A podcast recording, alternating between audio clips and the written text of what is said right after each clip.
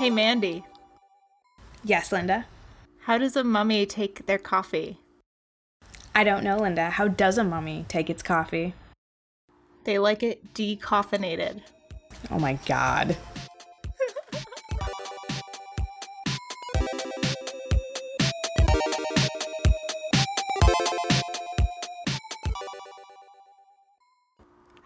Everyone, and welcome back to Retronym, a pop culture podcast that focuses on reboot media. We're here today in a special mini episode where we will talk about The Mummy. We're going to be talking about the original 1930s Boris Karloff mummy, the 1999 mummy, and the newest 2017 mummy with Tom Cruise.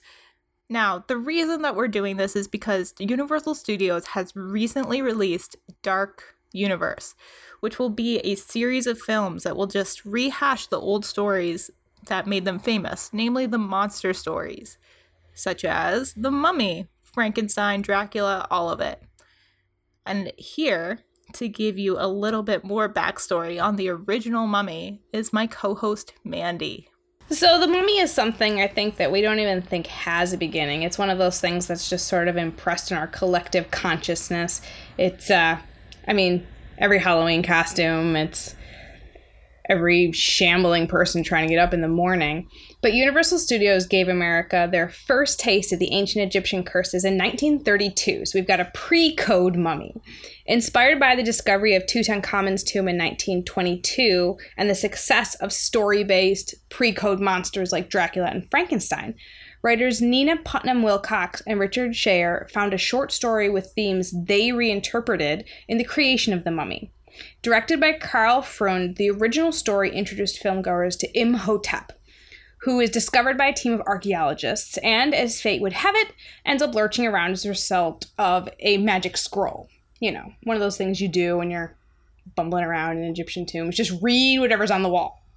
So the good men of science deduce that Imhotep was buried alive since all of his guts are in place, and this was a punishment for his black magic attempt to re- revive his forbidden lover Ankhesenamun from the dead. He escapes with the magic scroll and ends up living the sweet 1930s life as a modern Egyptian while still hunting for his girl. As double fate would have it, he spots a modern woman who bears a striking resemblance to his lost love, and he's immediately keen on romancing her, mummifying her, and then bringing her back to life as the dead princess. Interestingly, her old memories of being said dead princess inspire the modern girl to invoke the goddess Isis in statue form.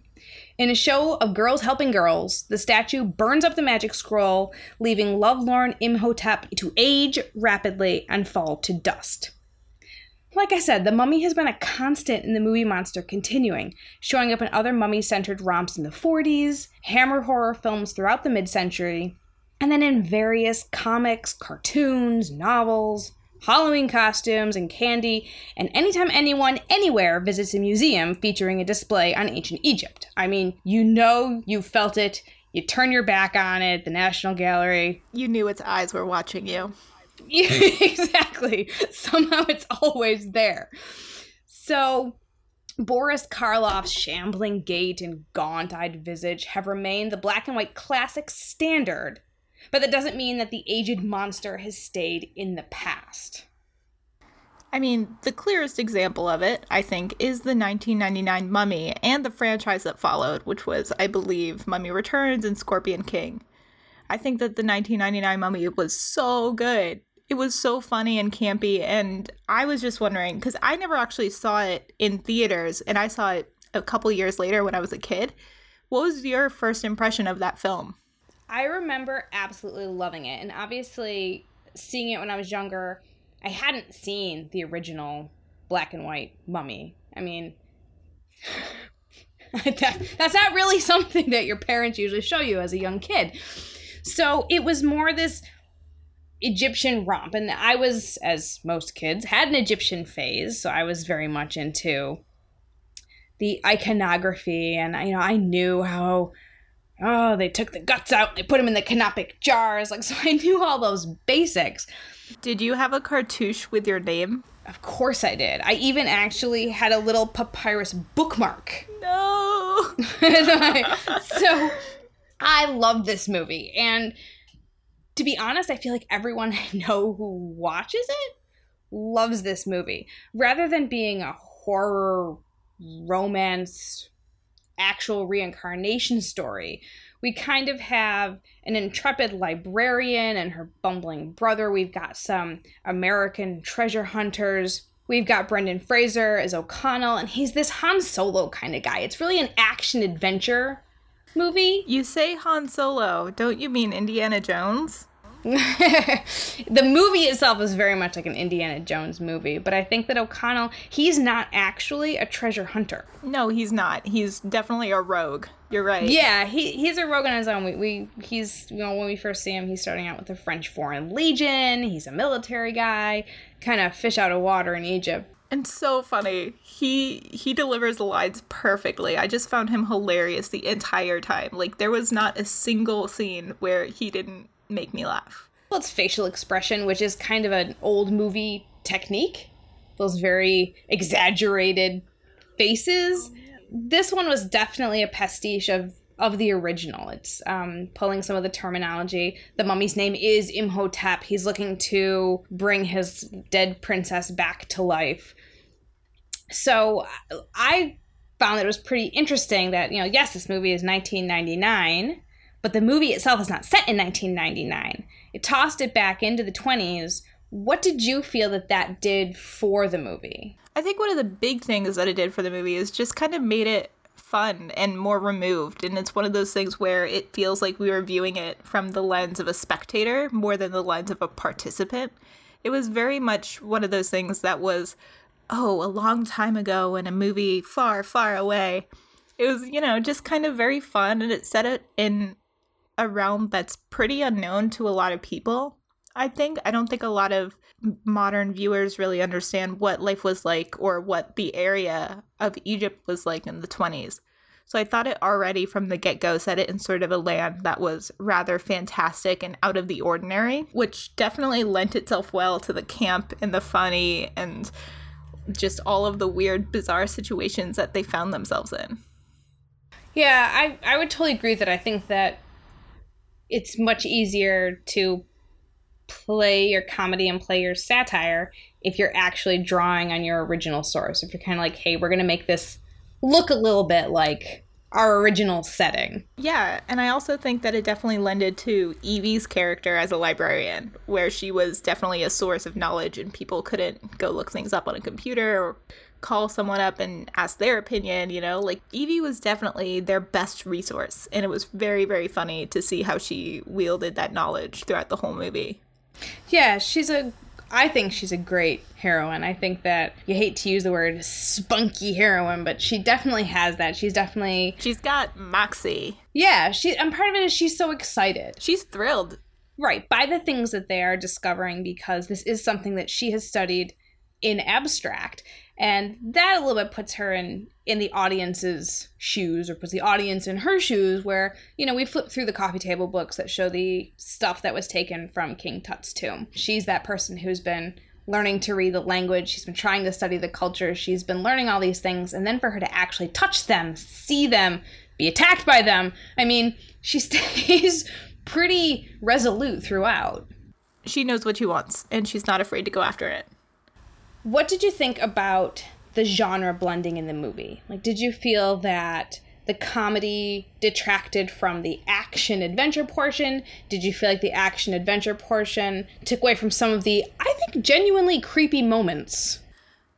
Honestly, there's a lot of ways that a film like this could go wrong when they blend all these genres together into like one big melting pot. But the comedy was really, really funny and it was slapstick at times and it was witty one liners at other times. And the horror was, again, like you said, genuinely creepy and a little freaky. And there was that historical basis of like the plagues of Egypt, which feels anachronistic, but we're not getting into that. But it was weird. It was like, oh no, like bugs. There's bugs everywhere. Like bugs are just sort of universally creepy. Yeah, I mean, those flesh eating scarabs, seeing them under the skin. Oh, yeah, gross. I have a friend who cannot watch this film because of those scarab beetles. honestly, the, the special effects weren't phenomenal, but they're not so bad that they're noticeable when you're actually watching it. Those special effects have not dated this movie terribly, which is really impressive, to be honest, considering they were like putting faces in sand and making a mummy go from a shriveled mess to a kind of cute looking Egyptian dude. Yeah, I mean, did you notice he basically runs around in a loincloth for most of this? I mean, you gotta do what you gotta do. I did notice that on my last watching. I was like, wow, he's he's we're just getting a lot of Imhotep. Was that when I fell asleep? Probably. Was that before or after I fell asleep?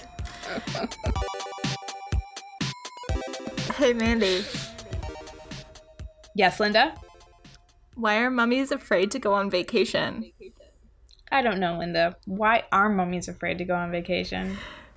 Because they're scared to unwind. Oh my god.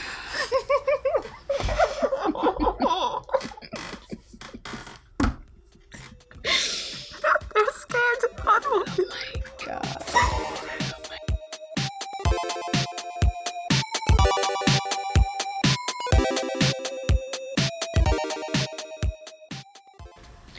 So, my last talking point that I would say about the 99 mummy is, and I don't know this for a fact, but I believe that when it came out in 99, it was intended as a standalone film. I think that its popularity actually made the studio create the sequels afterwards. If nothing else, even if they had kind of had a franchise planned in their minds, I think that the mum- the mummy stands alone and doesn't seem to be hinting at any kind of sequels. It's really supposed to be that singular film. I don't mind the next couple of movies because they're so absurd and ridiculous, and we are introduced to Dwayne The Rock Johnson as I believe he was the Scorpion King. He was the Scorpion King. Oh man, we got a lot of Dwayne The Rock Johnson in the Scorpion King. Speaking of men, we get a lot of. But I think you're right. I think that the franchise definitely evolved from the fact that it was so well received and beloved. Like everyone loves the 99 Mummy.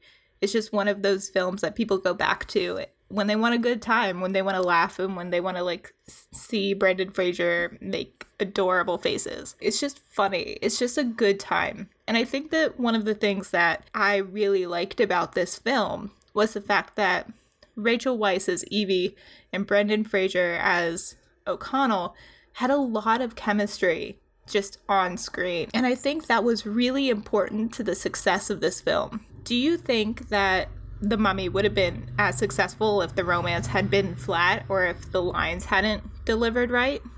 I definitely think that on screen chemistry played a lot into the popularity of the movie. It's not a shove down your throat love story. There are other relationships rather than just a love story. We see Evie interacting with Jonathan, her brother. We see quippy lines going on there. We have Benny, our on again, off again, good guy, bad guy friend out for himself, lending himself to repeating gags with O'Connell. All of the lines, like you said, are delivered very snappily. Everything has chemistry, and watching Evie and O'Connell's relationship grow in respect and shared danger to their lives feels funny, it feels natural, and the big kiss at the end does give it that old Hollywood. And because we are setting it back in the 20s and playing with that idea of an old movie, we want to see that at the end. It's very cute. It's so sweet. The hero gets the girl, the heroine gets the guy. Jonathan turns away and kisses the camel. I mean, at the end of it, you're just like, you're just happy. You just like, yeah, that was a good movie. Nice job, everyone. like, congrats, Evie. Congrats, O'Connell. Like, you guys, you guys did a good thing. You should just, you know, rest for a minute. Like, we like it. It's tied up. You know, it's a tight film. So, as we said, the Mummy turned into The Mummy Returns, which did turn into The Scorpion King, which wasn't there another Scorpion King movie even, potentially? I don't remember. I don't know. I, I, I, stopped watching, I will admit. Well, because everyone gets tired of a franchise. Uh, a lot of times you lose original players, the storylines get silly, so The Mummy kind of fell off of the radar for a bit until being resurrected this year for another movie named The Mummy. In this setup, we have our main character, Nick Morton, played by Tom Cruise, as an anti hero character of a different cut than O'Connell in the 99 movie. This movie is set in current day, introducing the characters in the midst of the conflict in Iraq, finding an Egyptian burial site seemingly out of place in one of these insurgent strongholds. So this movie came out a couple weeks ago and it was sort of going head to head against Wonder Woman. And Wonder Woman won. It just it effectively decimated the box office and the mummy was sort of left in the dust. It was also badly received by critics. No one really was telling anyone else to go see this film. Uh, the marketing really wasn't there either. But for some reason mandy and i decided you know why don't we go see the mummy just on a random sunday afternoon and i have to say i didn't hate it I hate to admit that I didn't hate it either. Uh, it definitely was not what I would consider a good movie.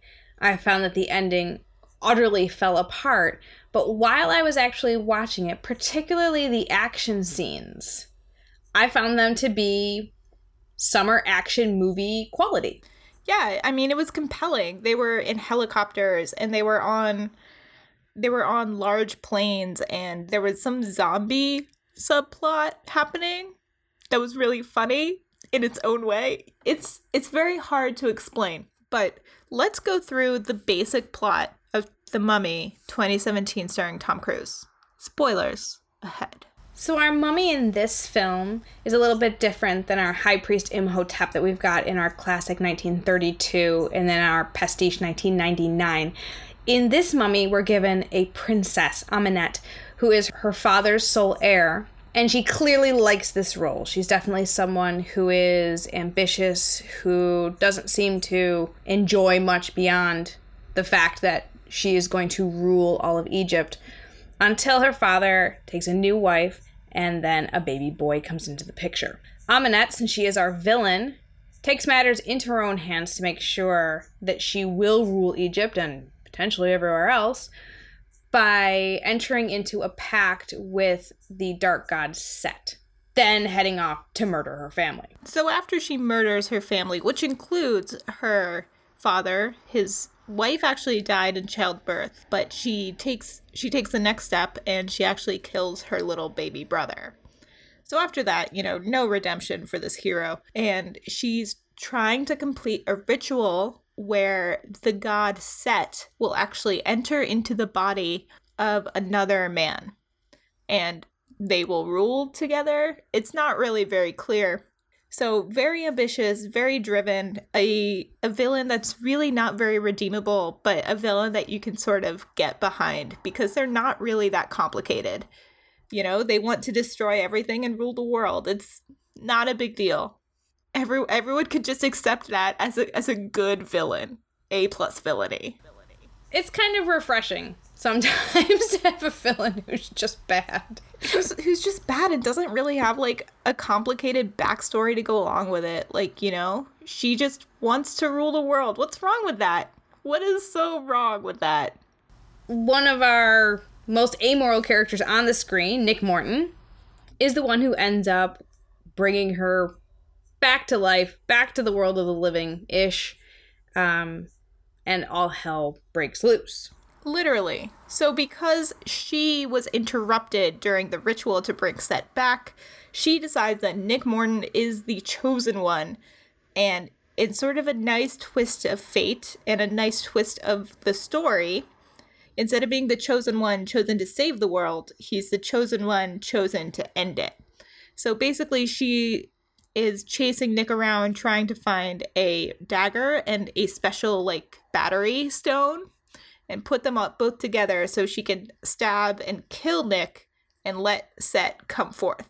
So it's a pretty derivative plot. It's not anything super special or unique, but it's very fun. I found myself really enjoying the horror aspects. I found myself enjoying the way that she moved in particular was very creepy and weird. I really liked the way that she manipulated uh, Nick Morton, what she did is she created like this surreal second world, like a vision that he would sort of enter into.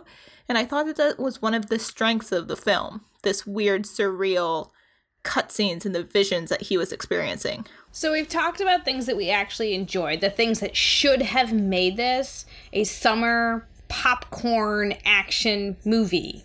And everything was set up there for it to succeed as just that, if nothing else. So why didn't it work? Uh, the love story was shit. the love story was pretty terrible. It was not made of any kind of chemistry. Uh, Jenny, not a poor character in and of herself, but the actress had literally no chemistry with Tom Cruise. And she had so few facial expressions. It was like awe, wonder, and then worry, but they were sort of all combined to be the same expression of sort of slack jawed, open, wide eyedness. It was very odd. Yeah, and there was there seemed to be no love story early on until the very, very end. The final motivation for Nick was suddenly love. And while it's true that we were presented with Nick as an amoral person, this is a thief, this is someone who will manipulate other people to get what he wants, making him potentially the ideal host for Set. Obviously, he is our hero. He is our antagonist, or our protagonist rather than our antagonist. So, yeah, we want to see him find something in this world to protect rather than himself. But love? But it wasn't done well. It just, it wasn't done well. It would have been better if he was just trying to save her because she was another human being and she deserved to live. If even he had achieved that level of morality, I would have been happy with him at the end of the film sacrificing himself to save her. Right. And it was very unclear also what he was doing. That was my problem. I got to the end of the movie and I'm like, all right, I'm following, I'm following. Okay, I'm lost. Right. Basically, for those of you who are also lost, uh, Nick is being chased through the streets of London by Ahmanet, and he's sort of dragging Jenny along with him. And this is after they've escaped from an evil organization of extra atypical people where Ahmanet was being held to be studied. And so now they're running around London, and it seems like Jenny is just getting shaken off at like every turn, and then she keeps showing up, which is bizarre. So he's trying to find the magical battery stone in order to destroy it, so the ritual can't be complete, and Ahmanet might die. Again, confusing. And all of this happening in the last 30 minutes. So at the end of the film, it's Nick, Ahmanet, and Jenny. And they're all sort of in this crypt. And it's been revealed that Jenny has drowned. And Ahmanet tells him, You could bring her back. I can give you the power of life over death. And he just has this weird moral compunction not to die. I I don't know. It's it's really bizarre because he died before earlier in the movie and she brought him back to life, which we failed to mention because it's just so bizarre. Which throws another wrench in the whole machine. Wasn't he already sacrificed? Can he die a second time? Anyway, bonkers. It it really just like the last 30 minutes of the movie was just odd. Just so, so odd. Yeah the the love compulsion like you said was really really ridiculous. I would say that really the biggest failing in the movie and why it really didn't work is because it was so obviously setting up the dark universe franchise. I think that that absolutely bogged down the film in double exposition because we had our exposition with explaining all right this is who nick is uh, this is who Ahmanet is. Now we need to be introduced to the Prodigium, this organization very similar to, well, a million organizations in film and literature who study and catalog the supernatural. Uh, headed up by Dr. Henry Jekyll. So there we have our other little infusion of movie monsterdom. We see several items in their headquarters, a sea monster looking arm, a vampire skull. Clearly, this is setting up for something that's going to be bigger later on, and not later on in this film, but later on in this series. And trying to get us as the audience to concentrate on that for a little bit when really we just want to see what the mummy is doing. Honestly, that's that's it. I just want to see Ahmanet break things and kind of be a badass the whole time. Because there was this really cool scene where she breaks free of her chains and she's starting to go through London and she screams out, The sands of Egypt I command you to come forth. And all of the glass breaks in London and forms sand. And I was like, that's super lame, but super cool. That's really that's so cool. And it was just, and that's like, that's of course when the face in the sand comes in. And it's just like, it's very derivative and it's, it pays a lot of homage to the 1999 mummy and the mummy that came before that, even but it's really interesting and there, it could have been great it really could have been great and it was just really disappointing that it wasn't yeah it basically just seemed like pulling together some threads of old things that you'd seen before it was a retread of old themes rather than going into new territory and i think because they were so focused on setting up for the dark universe that they didn't allow this movie to just kind of live and breathe on its own. Yeah, it was very claustrophobic because it was definitely stuffed into this box of, oh, this is going to be part of a much larger franchise. Hope you're ready. Buckle up. You know, it was just one of those things where it felt like I was going to be forced to watch a lot of movies I didn't want to watch.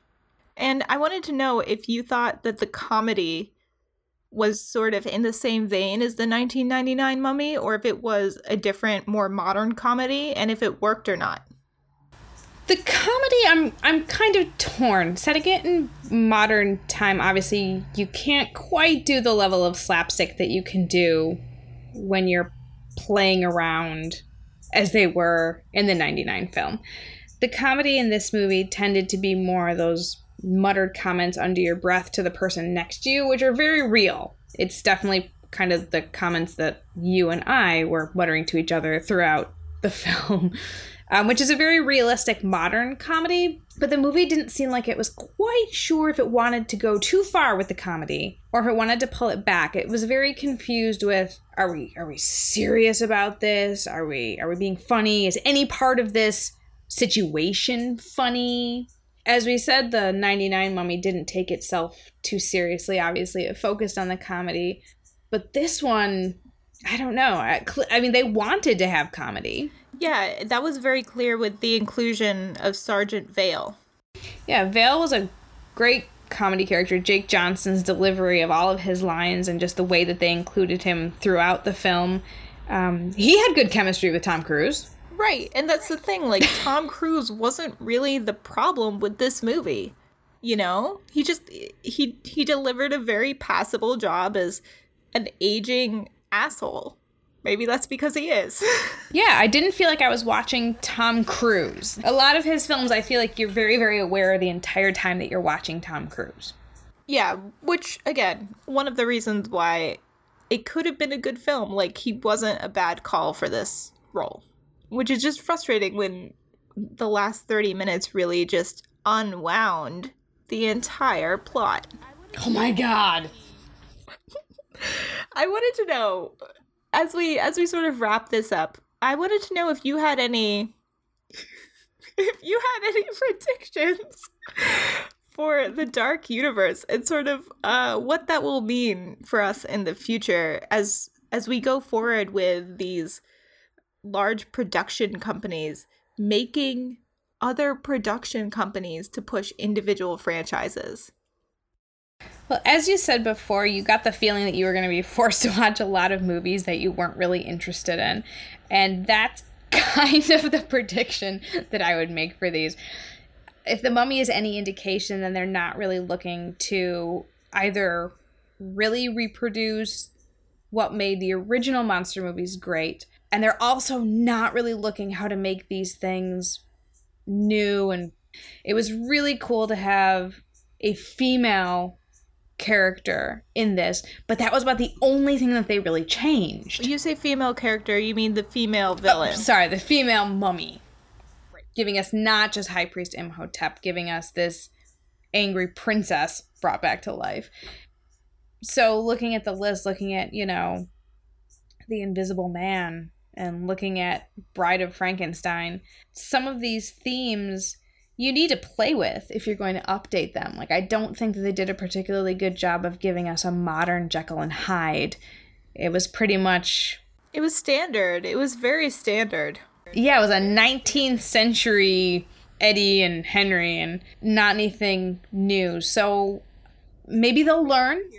I'm really curious about what they're going to do to make Bride of Frankenstein fresh and modern. Like, I can't see it I just can't even picture it in my mind because that doesn't even have a lot of source material. It just has like that film. It's it's not even based on anything that Mary Shelley wrote. It's just oh yeah, like let's keep the the Frankenstein franchise going. Let's do Bride of Frankenstein. It's just like how are you going to make that fun? It's impossible to say. I mean, maybe they'll learn from this one and they'll see that they need to step it up in terms of breathing new life into these old musty monsters. Yeah, they really need to uh, get the dust out of the vault.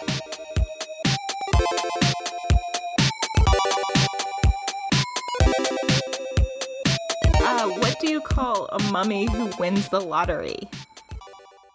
I don't know. What do you call a mummy that wins the lottery? A lucky stiff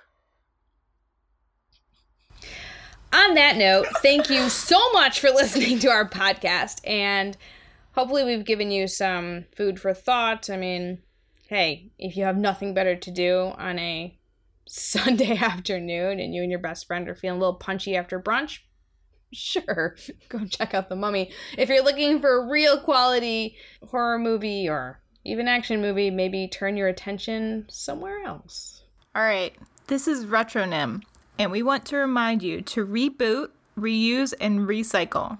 Remember to rate and subscribe, and we will talk to you next time about Spider Man.